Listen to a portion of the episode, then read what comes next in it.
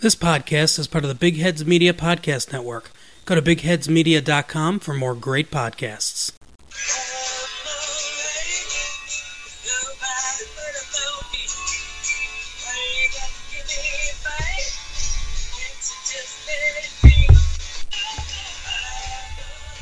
Ladies and gentlemen, welcome to the From the Back Tees podcast, a podcast that is from the back tees.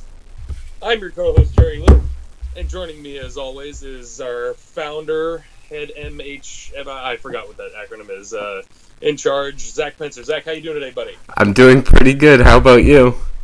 I'm all right. Don't nobody worry about me. So uh, we got some good responses uh, from our tweets about uh, off-season golf topics to discuss. Because hell, if you're looking forward to the President's Cup, that's in December, I'm told. So We got some time. Yeah, not to forget the Solheim Cup, but until the West Coast swing starts, I forget that there's PGA Tour after like like August or or what was the PGA Championship. The, to me, the PGA Championship used to wrap up the year. So Yeah, it's a bit weird now with the schedule change, but we'll take it. Overall, I think What- it was pretty good. Speaking of, what did you think of the Tour Championship and the results? It blew me away with how much better it worked out than I thought. I thought you'd get a couple guys at the top, and maybe uh, after reconsidering it, it sort of makes sense that it'll work. Because unless the guy in Oh, yeah. first really runs away, you should have pretty close at the top and a bunch of guys. And you had the top two and the guy who played really well all tournament as the final three. oh yeah, I a hundred percent agree with you. I mean, it's I'm looking at the scores here, and just I remember from what I caught, it's just I remember I was trepidatious. We'll see how it happened. We'll see how it goes, et cetera, so forth, and uh, and we'll see if it takes time to sink in. I think because it didn't mess anything up, and everyone's pretty happy with the result. It was a resounding success. I mean. Like we were mentioning earlier uh, before we started the show, uh, Tiger won the Tour Championship last year, but he did not win the FedEx Cup. That's a big difference. And this year, have, with Rory winning it the way he did, having a great year like he did, just with no majors. I mean, I like to think that this is like, isn't Rory and Rickie Fowler the same age or something? I mean, it's like they're just now about to hit their 30s for golf right now. I mean, Rory's got some more majors in him, absolutely. He's just he's been hovered a little bit, but we will also be touching back to that, I'm sure, talking about the FedEx Cup Championship and the Tour Championship due to one of our Twitter questions from one of our staff members, actually. Uh, but we'll get to that later. Um, straight off the top, I wanted to uh, uh, say congratulations on Phil Mickelson tweeting uh, the account. Yeah, that was a big moment. Pretty cool to see Phil Mickelson reply to you. I'm so happy that Phil has found Twitter, but at the same time, part of me is like, well, this is like this could turn into like OJ finding Twitter or something where it's just like, no, we don't want any of this. Like, this is too much. I mean, so far he's provided good content, but part of me is like, well, I don't know if he, he also is like tipping his hand to, to lunacy. I can't tell. Could he keep it up? He answers so many people, it seems. Or he goes on stretches of answering everyone. Well, it's usually it's probably when he's sitting riding in a car or sitting at the airport or something like that. I mean, that's that's kind of was always the thing I liked the most about uh, Twitter was it's the randomness. It's not if you had the best question or whatever. It's if you just happen to catch somebody at a moment. That's why usually when I get on Twitter, I will just ask questions as I think of them because I don't know if that person is like happens because if you're a big time celebrity or whatever, you get like bombarded with messages and tweets on a minutely basis. And so it's not going to. I bet they have their notifications turned off. Like they don't have. A Yeah, you have every to. time they pinged or whatever.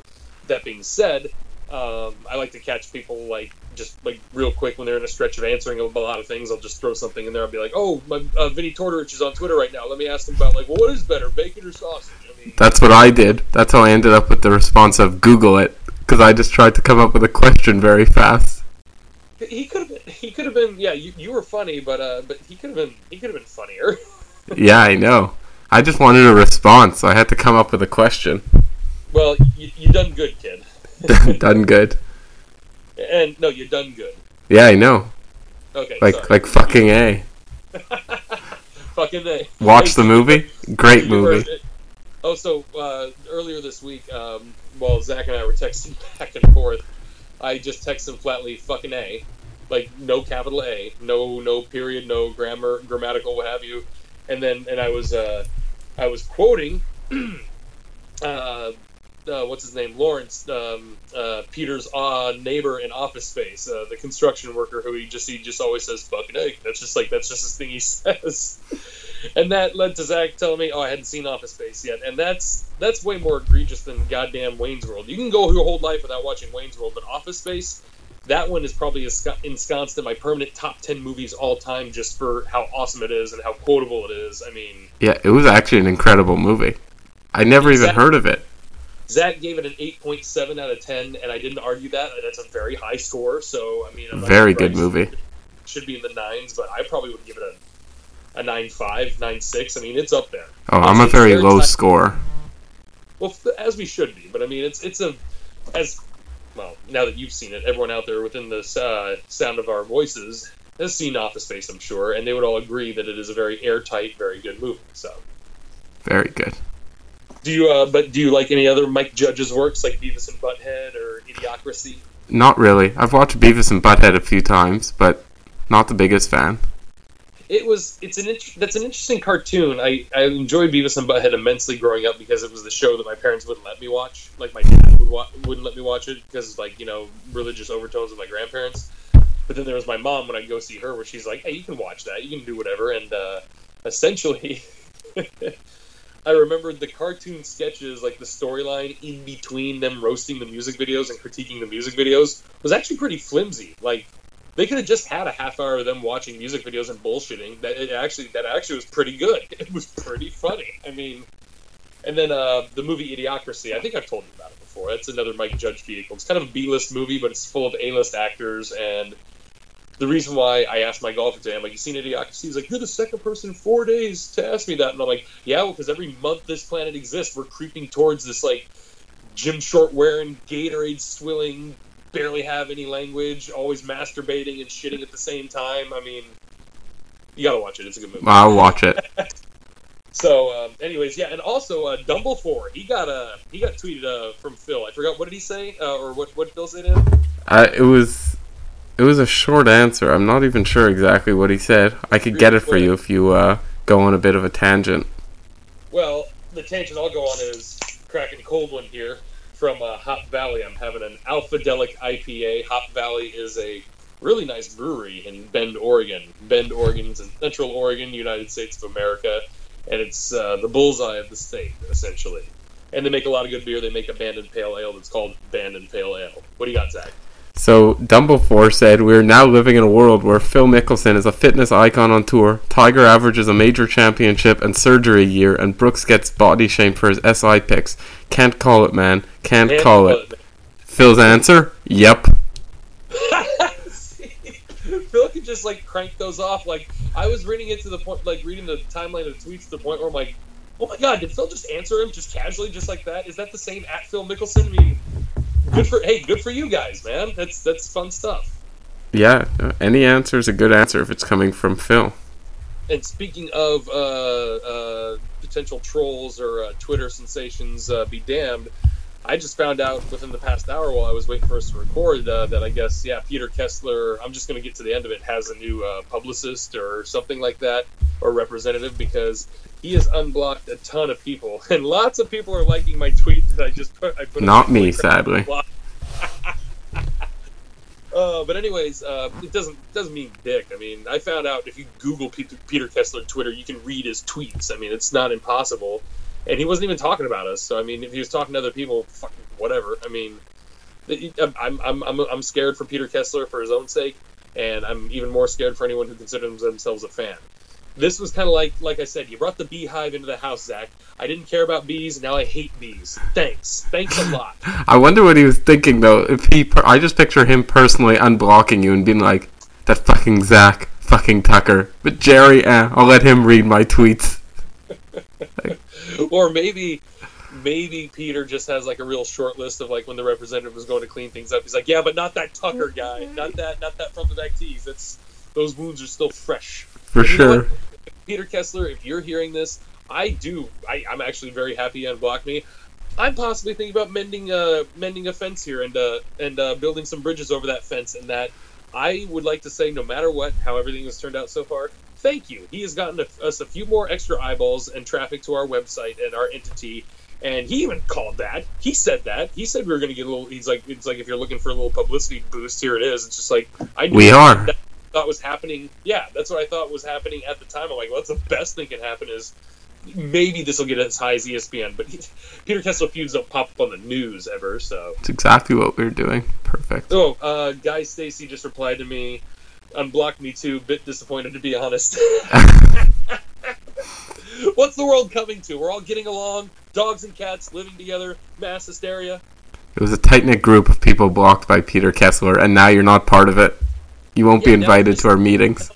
Now I'm just like one of those like background people in the suits in the Matrix or whatever, just like wearing all the gray when everyone else is wearing gray. I just blend back into the crowd. We need to like piss off Brandel Chamblee.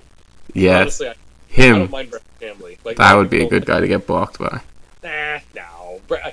I would actually be upset to be blocked by Brandel Chamblee because watching him interact and watching him just say things is very entertaining. That's Like, true. That's and to be fair, I guess the reason why I don't talk shit to Brandel Chamblee ever is because I agree with more than half the stuff he says in the first place.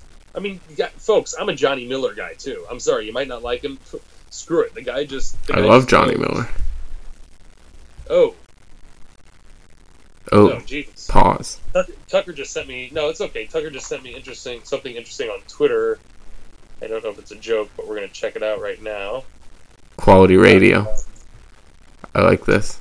That said Peter Kessler died February fifth, eighteen sixty two. Oh, it's a it's a joke of an old tombstone. Jesus, Pete.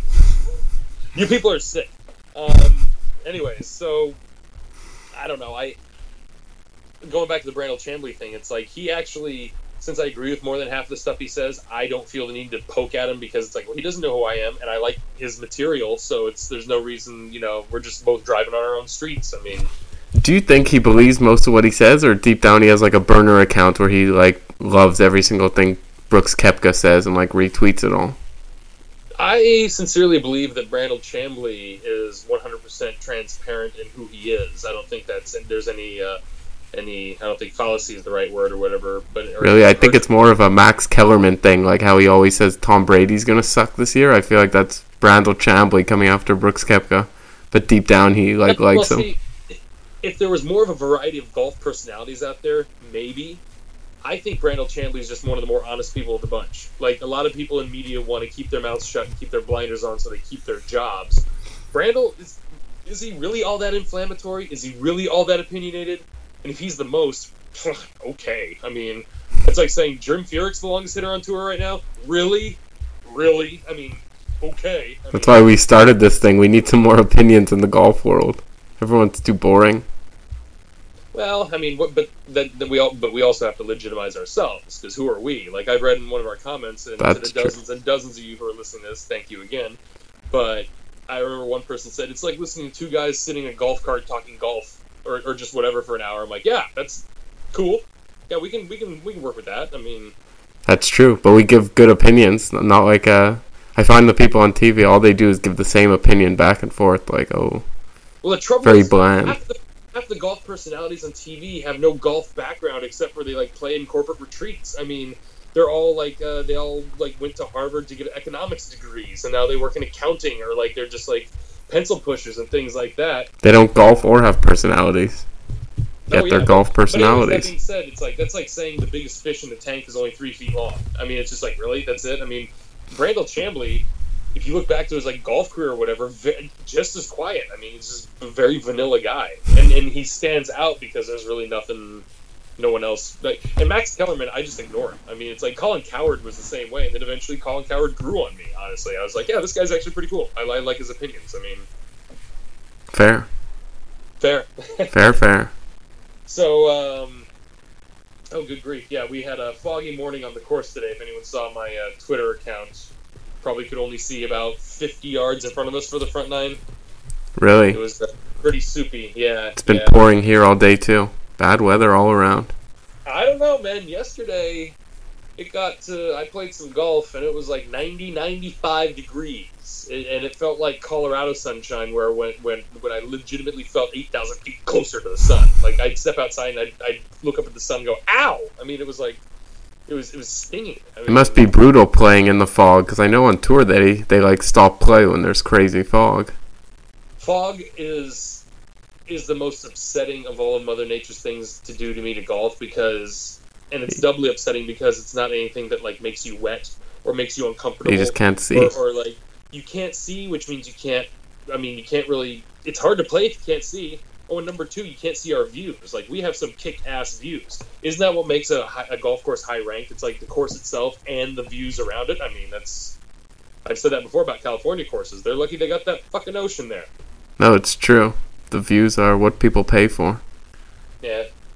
But um, anywho, uh, the, the fog is really, it's it's neat, but it's like, let's just say you were to go there as a golfer every year or whatever, you play there for like four rounds uh, for your trip. Having one day or one nine holes of fog is fine, but if you're a caddy and you see fog come in, you're just like, okay, I've seen this a dozen times before, and the first eleven times it, it actually wasn't fun at all. It, like it turns out it sucked. So I mean, it, it, it's it's the same reason why like us caddies are like always focused on the job and take the scenery for granted because it's like we're riding the roller coaster for the tenth time that day, and you're just getting on your first roller coaster of your life. I mean, it's you, your senses are being assaulted from just like the sights, the sounds. I mean, hell, it's been a little briny smelling lately too. But but yesterday we were the first group off at 7 a.m. on Bandon Dunes, and my God, it was whew, it was like I was.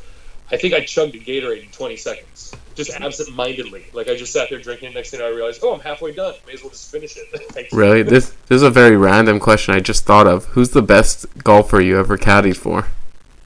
uh, that I caddied for, that'd be my friend Brian Trowbridge. Trowbridge. Shout out Uh, Brian Trowbridge. I think I mentioned him on the pod before. Um, I caddied for him last December, and recently again, about when we started up the pod. But um, he's a plus two handicap, and he he just steps up to the ball and like and hits like on one hole, like number eight at Bandon Dunes. He says it's like it's a tradition. He always tees up a ball on a can of beer, and uh, oh, Mike Whalen said, "Could he be a vampire?" uh, I got I got to stop looking at the phone. There, there- there's too much funny on Twitter right now.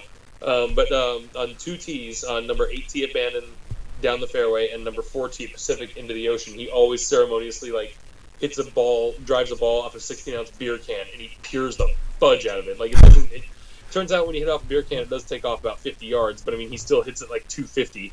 Like, uh, and, he, and he always looks at me and he winks at me and says, "The trick is to leave a little beer in the bottom of the can." That's the trick, folks. If you ever want to hit the ball off a can of beer, that's the hard part. But make sure you leave an inch in the bottom of the can so it doesn't blow away. That but seems a- fair. yeah, he. I'd say Brian's probably a plus one, plus two handicap.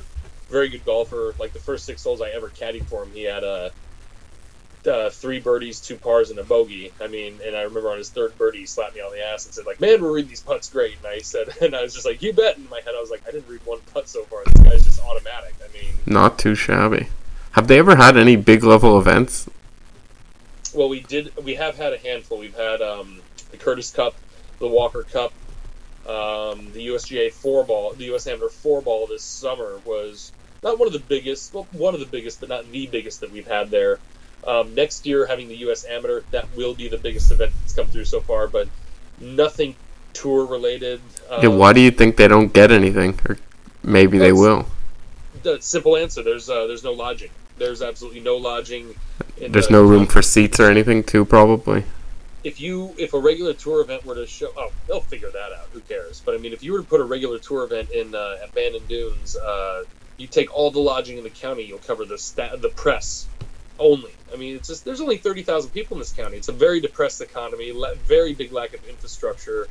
The only thing actually there's a new building being built in my town and it's an extension onto a bank and that's because that bank is an Oregon bank and their headquarters is in my town for some reason. It just like there's I'm not seeing any new businesses come in anywhere. And now that the resort has gotten so big and so powerful and and it's so quality, golfers don't need to go into the town of Bandon, which is five miles actually south of the resort. It's like everything you need from t- like half a dozen quality restaurants. And people are there just to golf, not to go buy seashell necklaces and like go have local clam chowder. I mean, it's even though it's a lot of fun, but Fair enough. but um, but yeah, that was uh, he was uh, Brian. He's the best, and actually he was supposed to come out before Labor Day. I, I te- he kept his excuse because our mutual friend is Scott Millhauser, the head pro over at Bandon Trails, and he said that he was texting Brian the other day because I would just uh, he, I'll, I'll just cut to the chase. He said uh, Brian uh, evidently couldn't find anyone to come down to play because Salem, Oregon is only about four hours away from Bandon Dunes. And he kept saying he couldn't find anyone to play, so I just tweeted Brian saying, well, how about you just get your ass down here by yourself and me and Scott will play with you? I mean, and he's just like, yeah, we could probably do that. And I haven't heard from him since. So, Brian, get your shit together. Come on. God man. damn it, Brian. you sicken me. You, you disgust me. So yeah, uh, Peter Kessler. Um, thank you very much for everything. I'm just checking off notes here. Blah blah blah. So um, you got a uh, we got an interview that we're gonna plug in at the, back into this podcast. Why don't you tell the folks about that, Zack? Yeah, so actually, one of the guys I used to train at a tennis academy out in Florida, and the one of the golf instructors there goes by the name of Francis Biondi, and he's turned up quite a career in golf and cooking. So he's now on the mini tours for golf, trying to make it big, and he's actually doing a lot of charity work and like advertisements for that kind of thing. And then he was actually on MasterChef season five, so I'm sure we got some MasterChef fans there. And if not, just suffer your way through it. I need to watch out for um, uh, how do you say uh, cooking shows because I, I only watch a couple and then I start getting obsessed. And then my best friend, he's a he's a restaurant manager, so like whenever we're watching TV, he's like anything but cooking shows. Like, oh, cake, geez, yeah. Yeah, and he was one of the featured guys on the on the season. You know, there's always like a couple guys who are fan favorites. He was one of those, so it was exciting to watch someone you know, and uh, we got some good some good talking in. He gave some good cooking advice, excellent. Oh, some I- behind the scenes of MasterChef, and uh, his goal to make it to the PGA Tour. If anything, I have to listen to that. Listen just for that, folks. That you think you think I listen to this podcast? I don't. But I Nope. listen to the interviews though because uh, Zack does a tremendous job, and one day I will be available enough and brave enough to join him on an interview. But as of right now, I'm just hoping Skype sponsors us because, uh, as I was telling you earlier, I think Google's wise to me. So I literally went to go make a new email account to go to use on Skype. Skype hasn't really been like giving me the red banner lately, but I kept like deleting it, reinstalling it, and so I go to make Jerry Lou Jerry Lou Pod 17 at gmail, gmail.com, and then there's one step that says enter a phone number in to, send the verification code. Now it used to be, or enter an email in, but they would just give me the phone number only option. So I type in my phone number, a little red thing says this phone number's uh, been used too much. oh, so now it's Google who got me. I, I thought it was going to be Skype, but uh, as of right now, we're still having a handshake. So Skype, Hop Valley, we can go for some sponsors. I don't care. One day, uh, some guy by the name of Jerry Lou, who has another podcast, is going to go to Skype and try and make Jerry Lou Pod, and he's going to be amazed by the fact that like 472 Jerry Lou Pods at gmail.com have been invented. There's only 16. Well, 17. So Yeah, far. Probably, there was just a Jerry Lou Pod, and then Jerry Lou Pod 2. Okay, no, there's 16. There were 16 at Gmails for Jerry Lou Pods. So far. Ordered. Exactly. When you're listening So, uh, next week, there'll be 17. God, God forbid. Um, do you uh, do you have a Canadian fun fact of the week for us? I want to get into the questions, but I do. So, okay. do you know that Ulaanbaatar is the coldest capital city in the world, averaging negative 1.3 degrees Celsius for the year? But Canada has the seventh coldest capital in the world, Ottawa. Do you know how cold it is? Let's let's rewind real quick. Where? What's that first place? Ulaanbaatar, the capital of Mongolia, Oh, minus 1.3. okay. When the way you said that, I, I didn't hear the first part. I was just like, "What the hell, Canada? Country? What?" Yeah, Um, no. For all our fans in what is- Ulaanbaatar, sorry for that. Do you happen to have the uh, the latitudinal bearing? No, I do not. Oh, okay. But Uh, Ulaanbaatar is minus 1.3 Celsius, and this is the seventh coldest. I'm gonna say I don't I don't know, man. I don't know cells centigrade. Uh, minus ten. Does that work? No. Well, if the coldest is minus 1, how could the seventh coldest be colder? Oh, oh no, I thought you said the seventh coldest was one. No, no. The first coldest is minus 1.3. Oh, for God's sakes. Okay, then uh, zero. No, 5.5 degrees. Okay, see, Not I, that I cold. So I'm so bad with centigrade. I really, really am. Like it's like that. That's only because Americans like are trained in Fahrenheit, but at the same time, it's like an imperial system. It's like, yeah, but we use feet and inches and yards for golf, and everyone likes that worldwide. They just they mostly put up with that. When it comes uh, to like, oh my god, that that just throws me off every time. But Jesus in Christ. in January, the average temperature is minus 14.8 degrees centigrade. Good grief. Do you want to guess which countries are two through six? Let's see, uh, Russia. Russia's three, Moscow 4.1. Uh, okay, I'll, I'll say the capitals too if I'm smart enough. We got uh, Helsinki. That's four, 4.5. We got uh, Oslo. Nope. Okay, uh, how about Reykjavik? Yeah, that's five, Uh, 4.6. I'm gonna here. Give me a half a point for Greenland. I don't know. I, No, I'd be shocked if you get these two. Really? Uh, maybe you'll get it, but Uh, okay. here, one. Number two has a relation to a comedy movie. Oh, don't don't do that. That- That's uh, that's Kazakhstan. Yeah, Astana, 3.5. Number six. Oh wait wait wait wait wait stop. Then then this one's got to be like Azerbaijan or something. No, Or, uh, you're never gonna or, get it. um, Um, uh, Uzbekistan. Nope. You uh, give up? Georgia. No. Georgia's a country. Don't laugh. At me. yeah, no, I know it's a country, but you're never gonna get it. Uh, uh, It starts with an E, the country. uh, Arab Emirates. I, no, it's Estonia, Tallinn.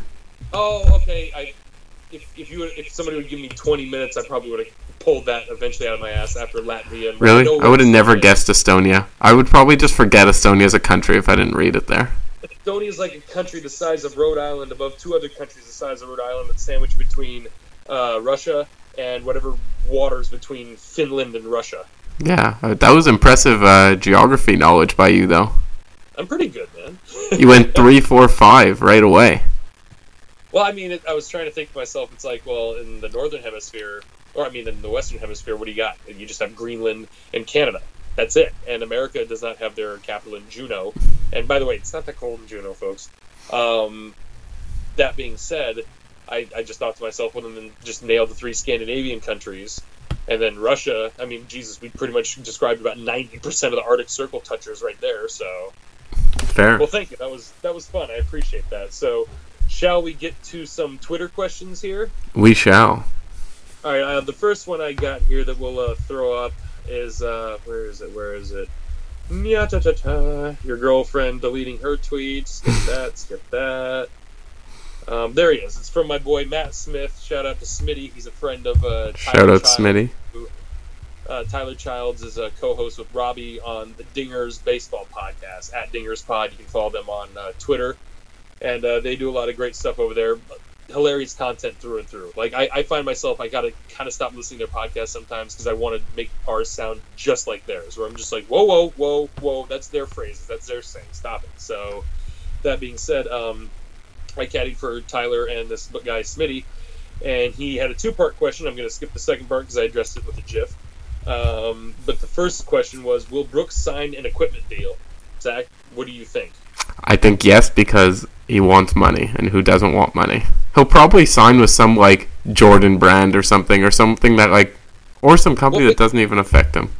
What, like Lonzo Ball's dad's company? Yes, Something like exactly. Whoever pays him the most and is like a cool brand, he'll be in.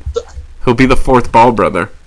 How do you, great? Hey, yeah. How do you know? How do you know that he wants money? Like you made that. You said that very matter of factly. Like, Well, I I know feel we like- all want money. I feel like he just doesn't care that much about the golf, and he just cares about like having a good time. So he'll be like, "Well, if I get these cool like pure gold clubs, may as well take them." I don't know. See, I, I appreciate where you're going with that, but I, di- I guess I disagree because I look at it like where we, we would have seen that already with him. That's that's not him. That's the opposite of him, in my opinion, is how big his bank account is. I think he gives like four less fucks than we do. I mean, or four fewer. Excuse me for the language. But that being said, I, I, I just I feel like that that wouldn't be very on brand of Brooks Koepka to sign a deal for that reason. What you said for because he likes slash needs the money or whatever. I mean, it's Well, he definitely doesn't need the money. I hope But not. let- Let's look at here's another good example. It's like why do you think Dustin Johnson's with Taylor TaylorMade? Sorry.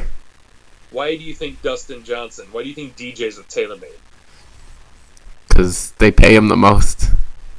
But he can. A lot of these guys can play with any of these clubs. It's not like they're making these clubs for him. I also have a hot take that I think some of these guys might have different clubs that are just painted to look like other clubs because that's what they do in tennis and hockey.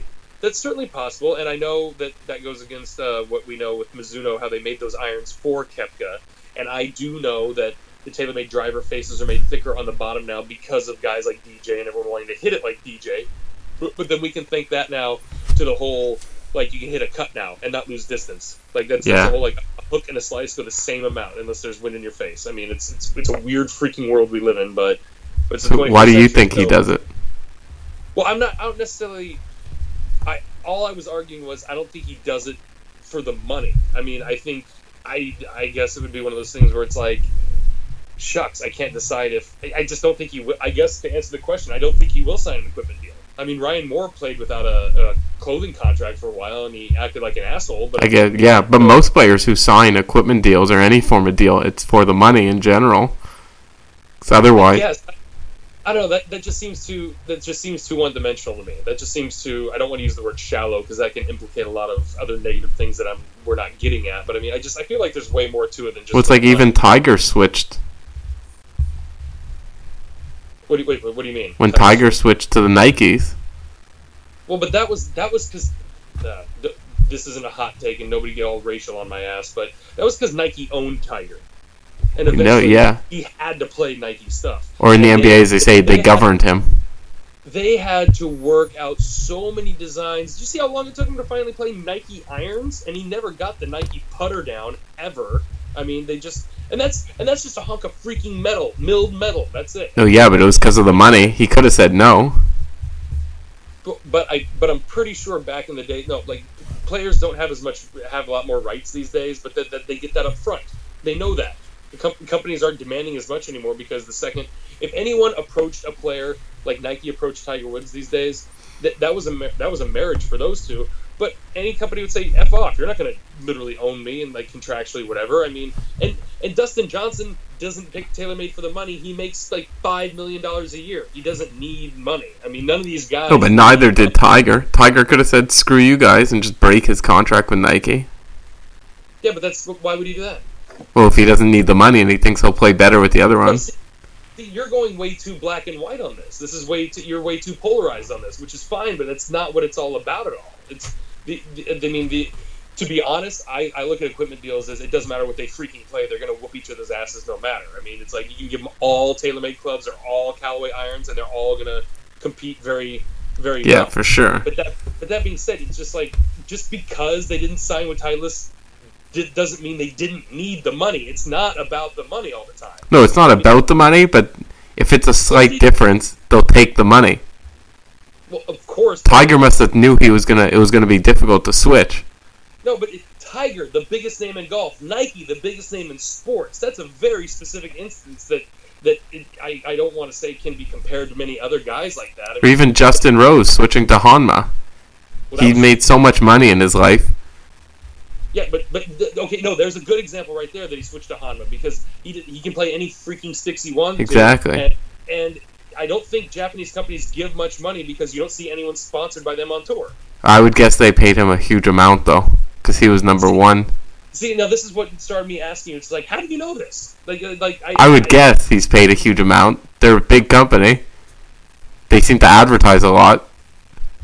I haven't heard of Honma till like four years ago, seriously, in mainstream. I was aware of them, like Yonex, Well, in Japan though, they're huge. like, like Miura. Yeah, in Japan. And then in Russia, they have the Balishnikits irons, too, I'm sure. I mean, what, what, what are we talking about here? I hate to say it. I don't mean to be very pro American or like Western skewed on this, but if everyone's going to have all eyes on the PGA Tour and the Tour, and that's where the top 200 golfers want to be, the best golfers or whatever, and they know they're going to have the most eyeballs and cameras on them, they're going to come to America. And shitty, stupid corporate America and capitalism plays by that set of rules. So, I mean, it's just, I can't explain why Honma's not bigger over here. But what do you think Justin I know I- Rose's main motivation for switching to Honma was? I have. That's what it was weird. I have no clue. I have no clue. I, uh, maybe he's having a midlife crisis. I don't know. I, I, I, I was actually happy he did, so I could be like, well, good. Maybe we can see some Honma in action.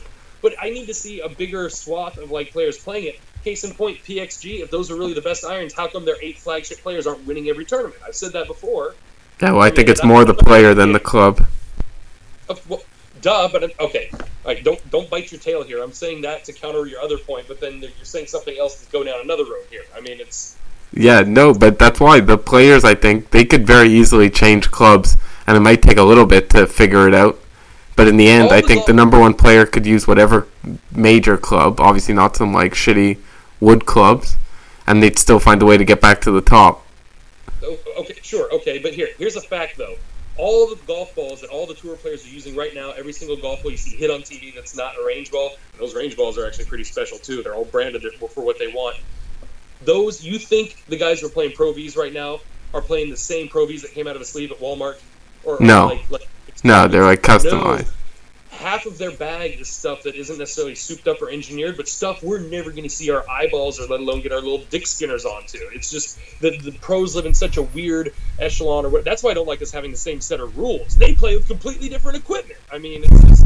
And, and, and they're better, and they're better. I mean, it goes hand in hand. I mean, a lot of the equipment's designed for them. I know this because my new irons are extra stiff shafts, and I got to man up. Fair. Should we go to the next question? On to the Uh, next yeah, one? I, I guess I don't. I I don't think Brooks will get into ki- equipment deal just because it's like, does he need one? No. If he doesn't care, yeah. I mean, in, in this day and age, you don't need one. That's what I'm trying to say. Well, yeah, they're all so rich, that's for sure.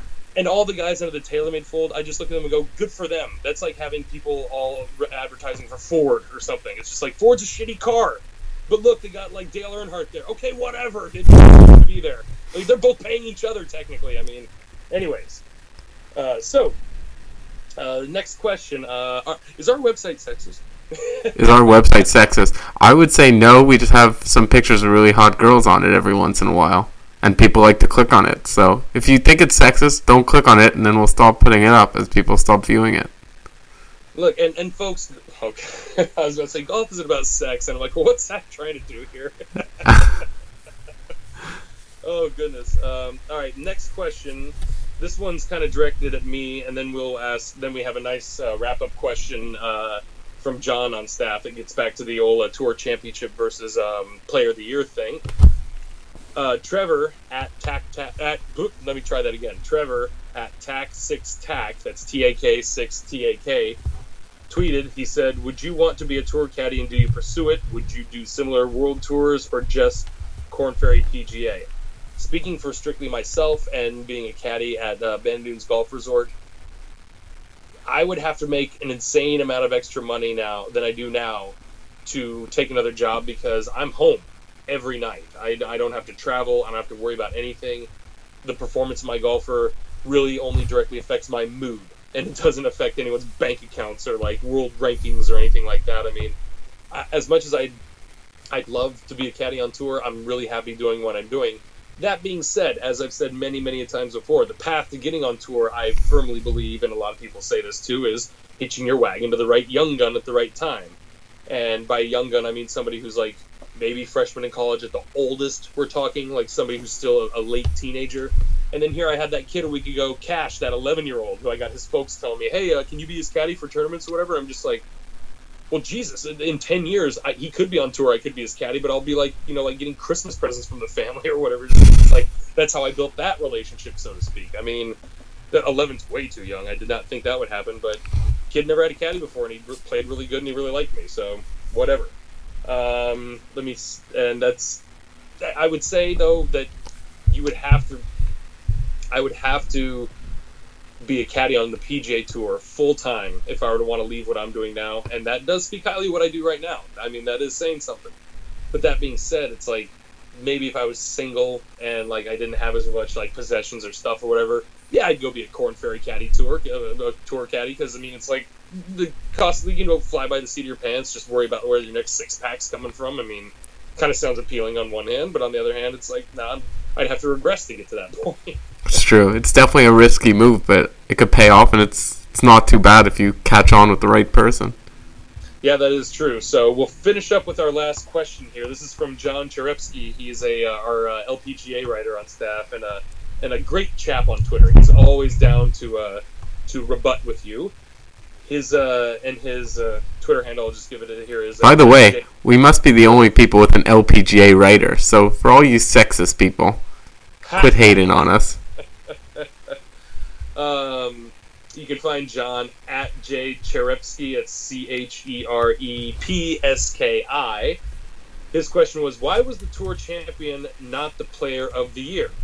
Every year I read that the money list, oh, excuse me, every year, dot dot dot. I read that the money list ended the week before the tour championship. What do you think, Zack? Uh, so I think, I guess part of it could be a little bit of luck. Like you could win all four majors and not win. Did he say the tour championship or the? Well, what he was saying was, how come the tour championship isn't? In, well, now that I'm reading this, I'm reading a little deeper. But deeper. But he said, why was the tour champion not the player of the year? I think he's he's make, making it sound like um, they stopped the. Uh, I don't know. Did they stop the FedEx Cup points, like, or, or something, like, or the voting, like they vote before the Tour Championship? Well, yeah, I guess the most extreme, you could win all four majors and not even be in the tour championship because the points Or- don't carry over from everything.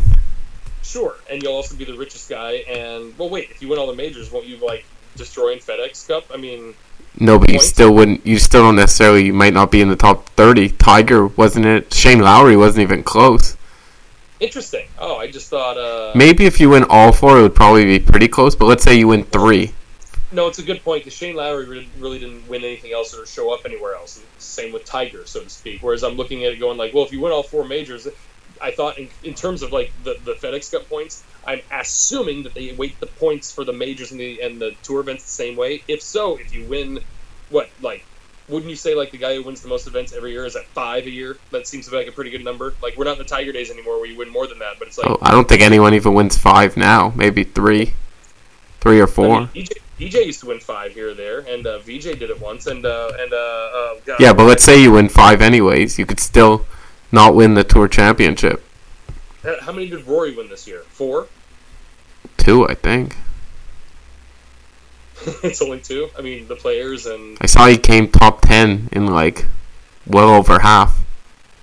yeah, I mean that's that to me is why he won the tour championship. I don't know, John. That's that's a really good question. I thought rereading it, I guess my mind took a different turn, but um, yeah, I don't know. I mean, I just I would say there's definitely a correlation. The tour champion's definitely more likely to win the player of the year, but I think for sure you could win player of the year without winning the tour championship. You could just have a really good season, and have a bad two tournaments. Who was the player of the year last year on, on tour? Koepka. I think Justin Rose was. it? No, Justin Rose was the FedEx Cup winner.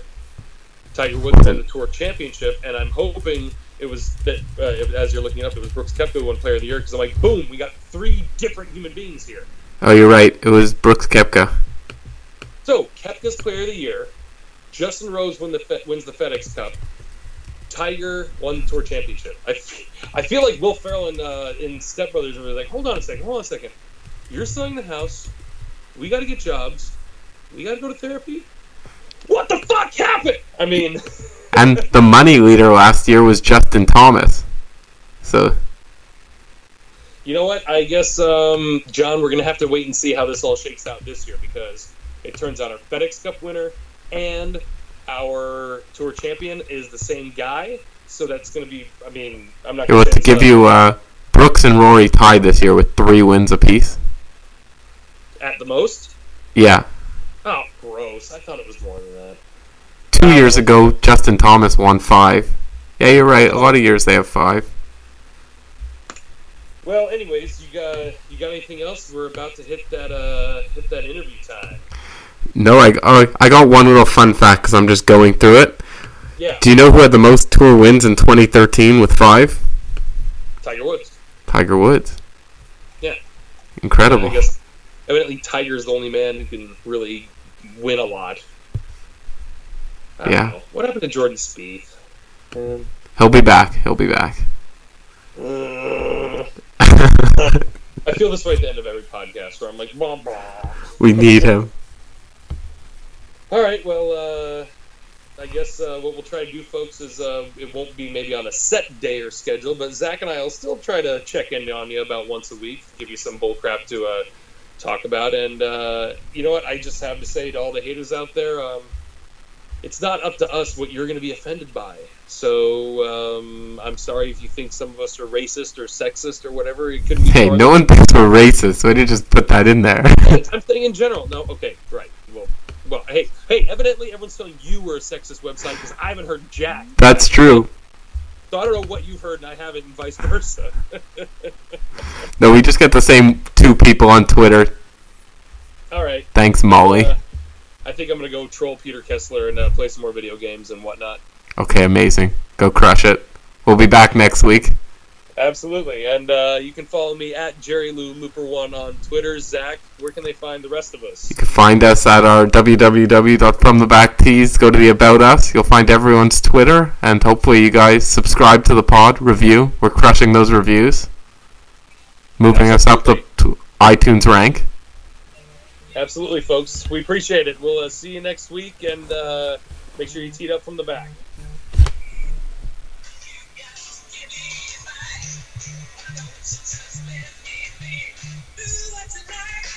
So I'd like to introduce right now a professional golfer who I've known for some time. He's a man of many talents, not only thriving to make his way on the PGA Tour, but he was also a fan favorite as a finalist on season five of MasterChef. Some of you may know him, others will learn his name soon, as big things are coming. It's Francis Biondi. Francis, thanks so much for being on. I know we've been trying to get this organized for a while, so it's great to speak with you. Yeah, thanks for having me again. It's, I'm excited to be uh, be a part of this. Yeah, so uh, I guess before we get started, I'll just bring the fans up to date. We actually know each other from uh, summer camp where I used to play tennis competitively, and I think you were my RA, if I'm not mistaken. Or Yeah, I was, or I was one of the resident assistants. Yeah, for sure. Yeah, we were at uh, we were at summer, summer camp over at Saddlebrook Resort. Exactly. over, So uh, what have you been up Tampa. to? What have you been up to since then? Yeah, so uh, I still have that, that golf passion, that golf dream alive. Um, keeping it going here in Orlando, Florida. I've been playing on mini tours for a few years when I moved over to here to Central Florida and went out and played some world ranked events out in Europe on the Alps Tour. And I've been offered some challenge tour exemptions for the next season. So I've just been, you know, gearing up, getting ready for some bigger and better events. Oh, Well, that's great. Before we get to all the golf stuff, I feel like it's pretty important to bring up the numerous charities you've actually been involved with. So if you want to elaborate on that and tell our fans how they could support these causes or whatever they could do to help. Yeah, of course. So after MasterChef, I've gotten recognized for for being a, uh, a, a somewhat of a food celebrity in Central Florida. So I did a lot of food demonstrations. I started a little catering uh, catering business, uh, catering to um, to private individuals who wanted to to uh, taste some of my delicious offerings, uh, some some foods for events and parties, uh, birthdays and whatnot. So I ended up doing a lot of that here in Central Florida, and uh, part of my proceeds that um, I would get would go towards the Central Florida Second Harvest Food Bank. Um, so there's a food bank in almost every big city, and the Second Harvest Food Bank in Central Florida does really good work for a lot of the homeless and uh, feeding the hungry, not only in Orlando but all throughout Central Florida. So I've been a, I've been a part of their work, and I'd like to continue being a part of what they do and just kind of shed some light on on how we could feed not only the homeless and hungry, but also um, support our uh, support the children, the hungry children out there in America. That's, that's pretty awesome. Yeah, I know we have a lot of fans in Florida, so hopefully people check it out. So I know now you mentioned you're gearing up for Q School. Have you? Is this your first time attempting to make it, or have you attempted Q School before?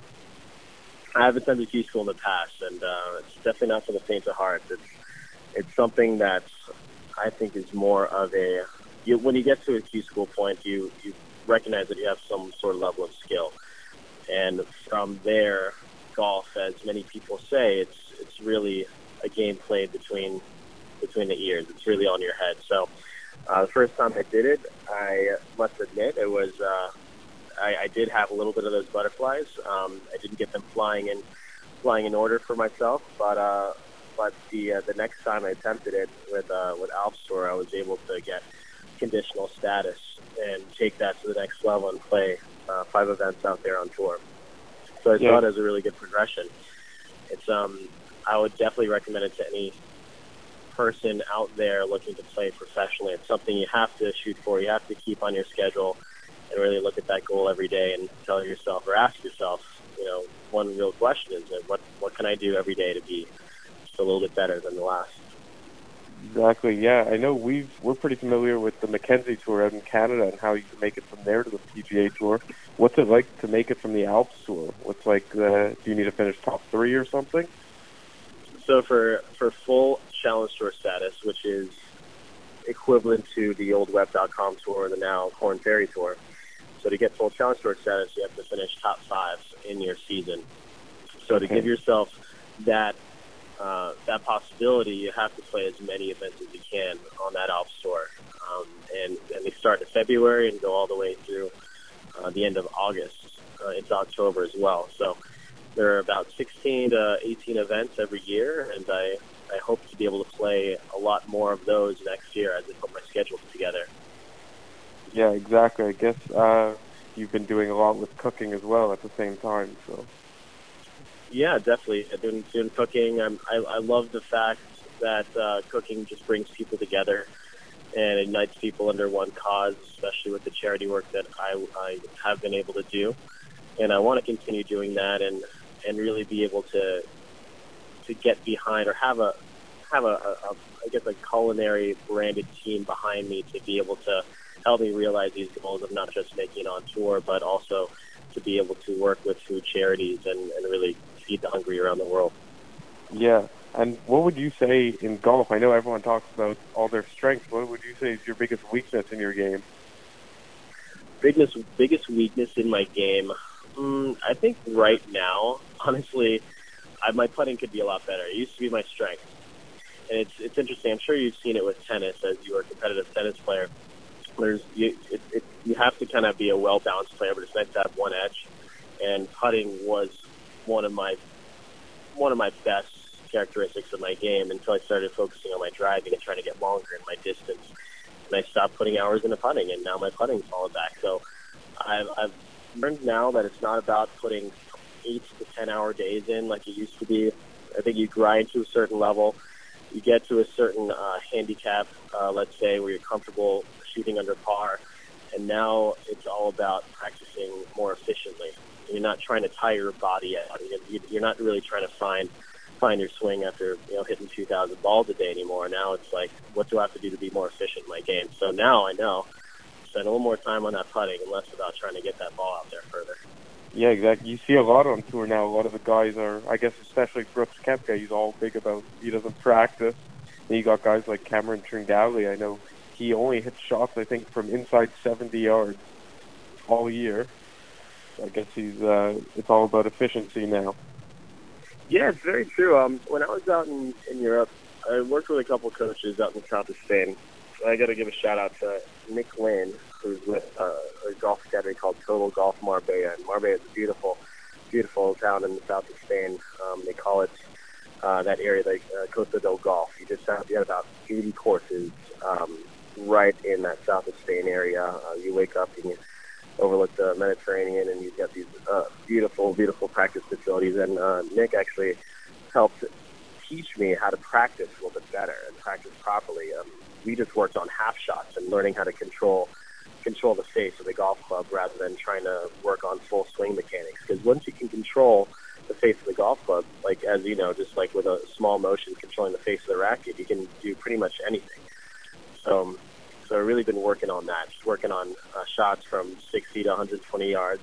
Obviously, you got to get got to get within some good scoring distance when you when you have a shot that's under 120 yards for sure. That's what makes a lot of those pros. Um, that's that's what makes them pros, really. Yeah, so I guess how would you describe your game overall? And if you had to compare yourself to one guy on tour, who would it be? Oh man, that's a that's a tough question. That's a good one.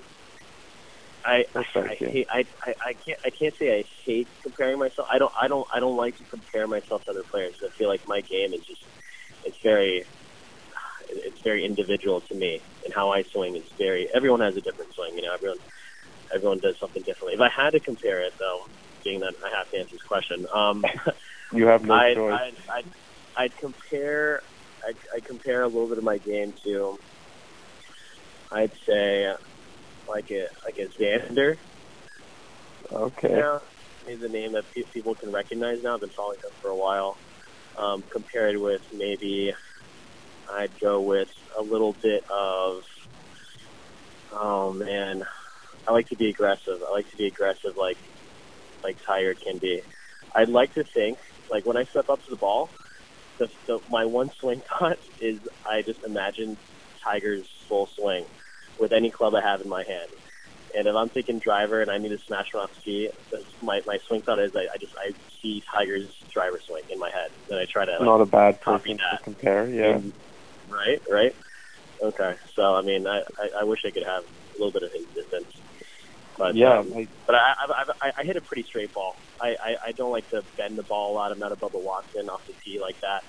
I like to hit a, a, a, straight to fade. If I draw it, it's a straight to draw. When I talk about fades and draws, I'm talking about a one yard or two yard fade or draw. I, I don't like to see the ball start ten yards into the trees and then and, and you know peel it back into the fairway. But I have that shot if I need it. yeah. That's all. That's what you need. I wish I could hit it straight or draw or fade. As long as it ends in the fairway, I'm happy.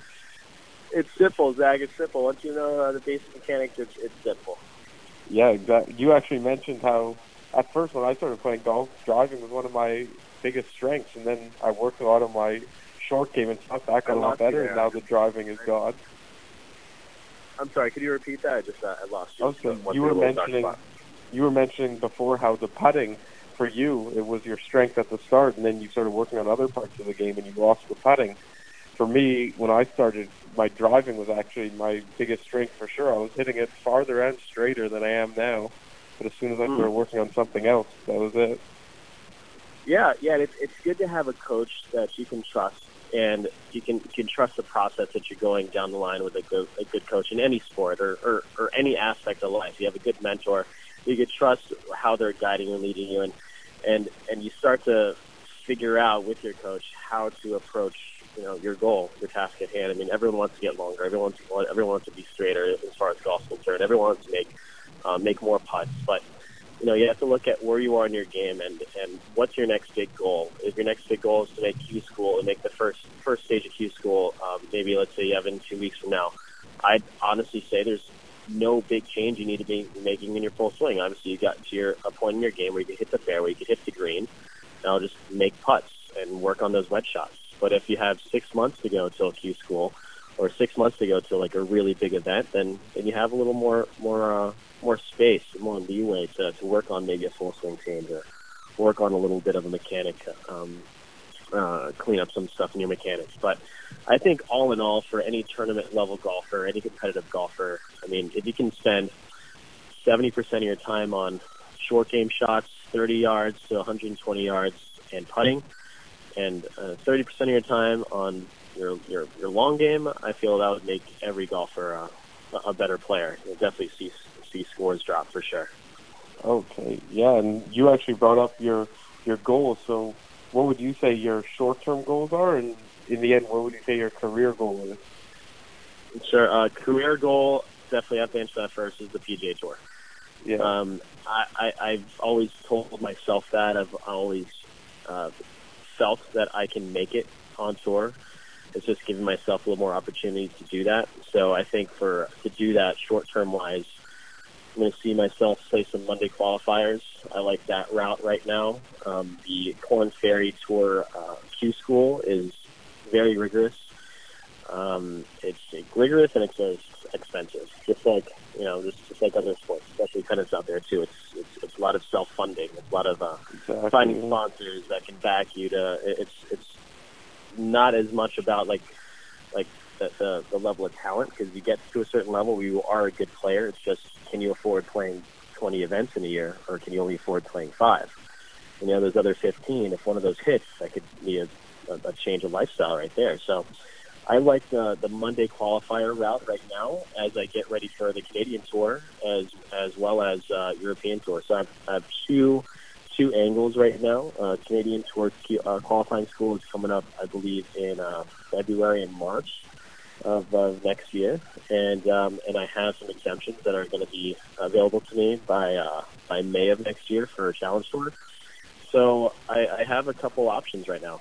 Uh, right now, it's about getting getting some funding and getting some backers to see if they uh, want to see me through in, in Europe or Canada. Absolutely, yeah, yeah. It's tough in golf and tennis. It's the same. You're you're alone out there, and it's all about who could get one lucky break. It seems. Yeah, it is. It is. It, it's good, and, and uh, playing a lot of like little mini tour events and playing tournaments or just playing with people, you start networking, and I believe the more you play, the more opportunity you give yourself, the the quicker you will be able to realize the goal for that you set.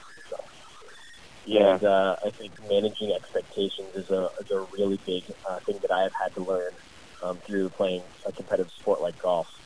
You can't go out there thinking, okay, I feel like I'm shooting 64. I gotta I gotta have that number in my head. No, you, you gotta just think, all right, fairway green, let's make a putt.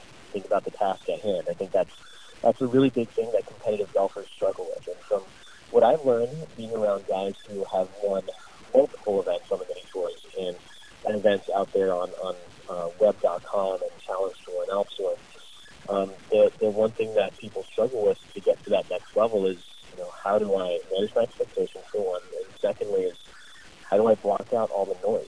How do I not see that hazard in front of me? How do I, how do I just think like, you know, my perception's reality. If I if I just see the ball going straight, like I can do on a wide open driving range, why can't I just hit that straight ball when the fairway's narrow and have hazard on the left and right?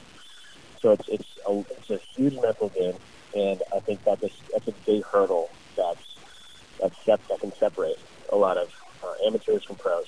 I think Tom Watson said it said it best in a uh, in an interview back in the day when he was you know winning a lot of major events and I think an interviewer asked him, you know, like what's what separates an amateur from a pro, and I think he said something on that on the same line, the fact, like, okay, do you, do you see that that hole out there in the middle of the driving range? He's like, yeah.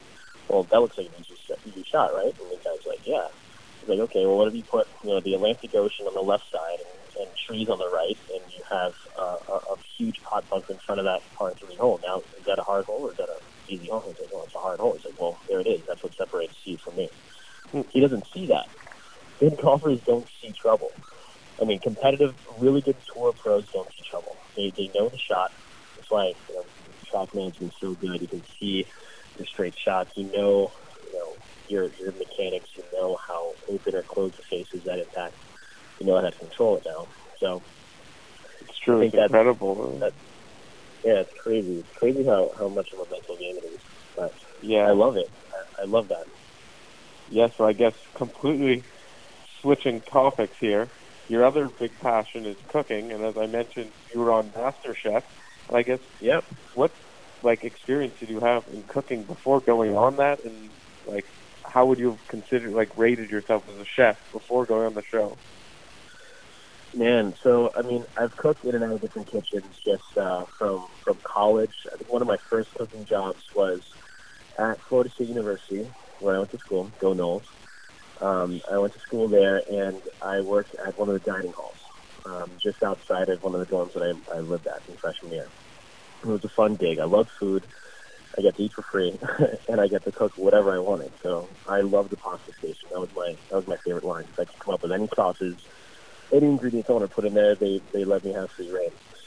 And we we worked boiler, we worked uh, the rotisserie chicken uh, line, we did salad, we did everything. So I learned a little bit of everything there. But when I went to Florida State, I did a study abroad in in Paris, and I was blessed enough to be able to take take that on. And we had uh, about three days a week where we had no classes. So I decided to learn how to cook at one of the local restaurants. They just let me in the back there, worked on the table for cash, and learned learned a lot of French.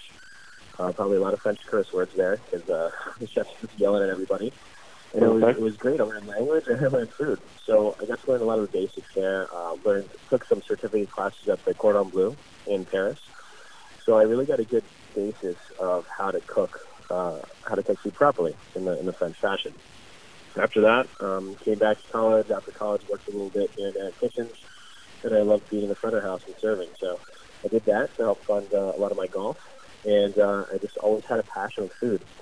Um, so getting on MasterChef, uh, MasterChef, there was it was during like a low point in, in my golf career where I actually injured myself uh, at a restaurant. A wine glass went through my left arm, my forearm, severed my ulnar nerve, uh, cut a tendon, and I was out of golf for about eight months.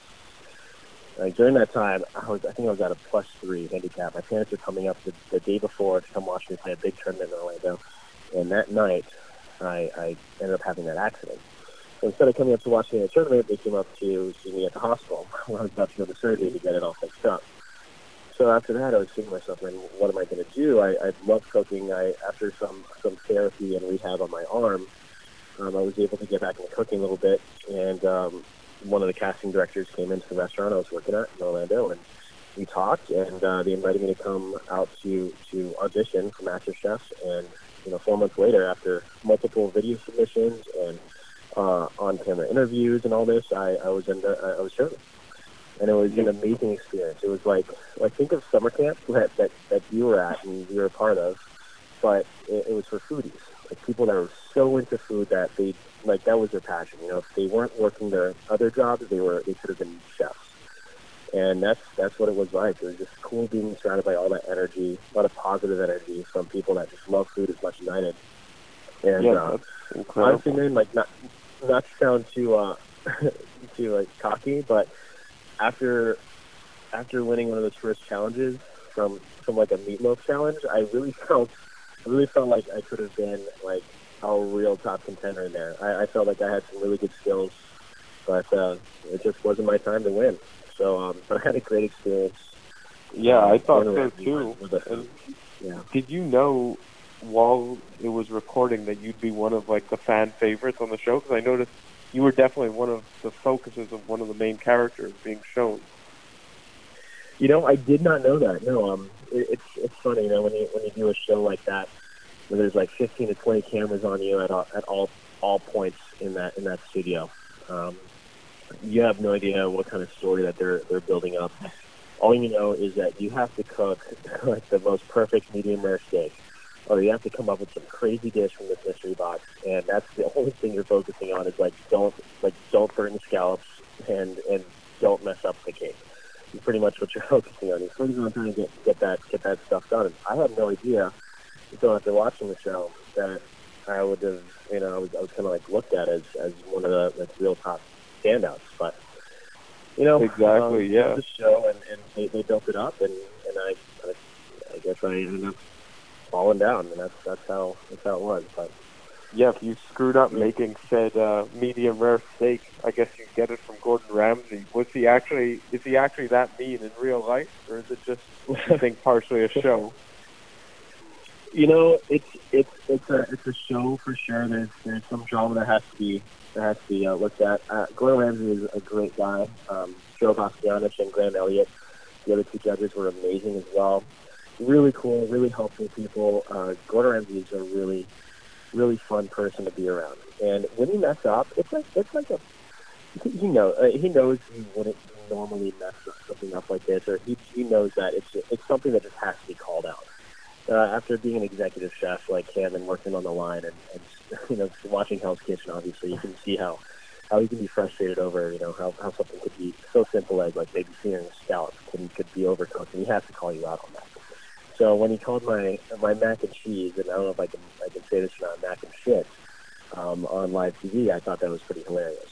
But uh, good thing that was one of the only things that he didn't like for my cooking. And if you do Google me um, on MasterChef with my name, first last name, then, then at least it does show one of the highlights that I that I had that I'm really proud of. Yeah, uh, no, for sure. Getting chewed out by Gordon Ramsay though is like a bucket list thing.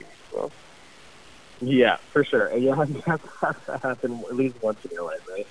yeah, So exactly. that was definitely that was blessed to be able to, to experience that in the middle of a desert while prepping for 500 U.S. soldiers on their way to Afghanistan, and you only have like less than two hours of prep. So I mean, they're building it up for for a huge dramatic uh, situation that happened, and, and they, they got what they wanted. No, exactly. So, uh, my girlfriend actually wants me to ask you if you still watch the show, and if so, who your favorite cast member is. Because me and her watch, and we Yeah, have a clear favorite. tough. I you know, I was watching the seasons after me, and uh, I haven't been watching this season as much. I, I watched like the first couple episodes. Um, I haven't, I haven't, I don't, I can't say that I can pinpoint one favorite because I, I wouldn't be able to, to, to really, to really know that is my favorite or give anybody that much credit um, yet because I just haven't watched the show that, uh, haven't followed it that often. Fair, fair. The correct answer was Silva, by the way. I don't know if you know. Oh, okay.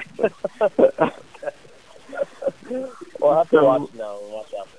Yeah, exactly. Last, is there anything you learned from MasterChef that you think you could use to help you reach the next level in golf? Oh yeah, I mean, it's funny because I felt like I could I could kill a, mat, uh, a mystery box challenge with Gordon Ramsay, you know, breathing heavily down the back of my neck a lot easier. I could I could win that and and feel more at ease than making a you know an eight foot putt to to win a big tournament. I don't know what it is. It's so for a longest time I was I was trying to like I was trying to deal with that that fact. Like why why does it feel why does it feel easier why does it feel easier to me to, to cook something under pressure, under time pressure than it is to just make a freaking putt? And I kind of learned how to how to how to meld those two together. So I was talking with the coach, and the coach was like, "Well, why don't you think about you know birdieing a par five as like a recipe?" So the first ingredient is to hit the fairway. You know, once you get that done, Oh. then your second ingredient is to hit the green. Now, don't think too much about how perfectly you're chopping up that onion per se. Don't think about how perfectly you have to hit this ball. Just hit the ball because you already know how to do it. So I was kind of like putting, putting myself back into the, the to the Master Chef kitchen when, when I when I play a, a round of golf and try to make it more natural for me.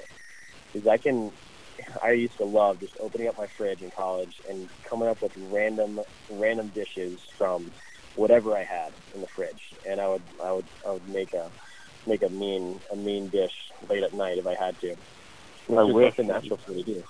I wish I'm living alone in Toronto. I'm going to start taking pictures of my fridge and sending it to you. Like, what do I make? All I know is Hey, you know what?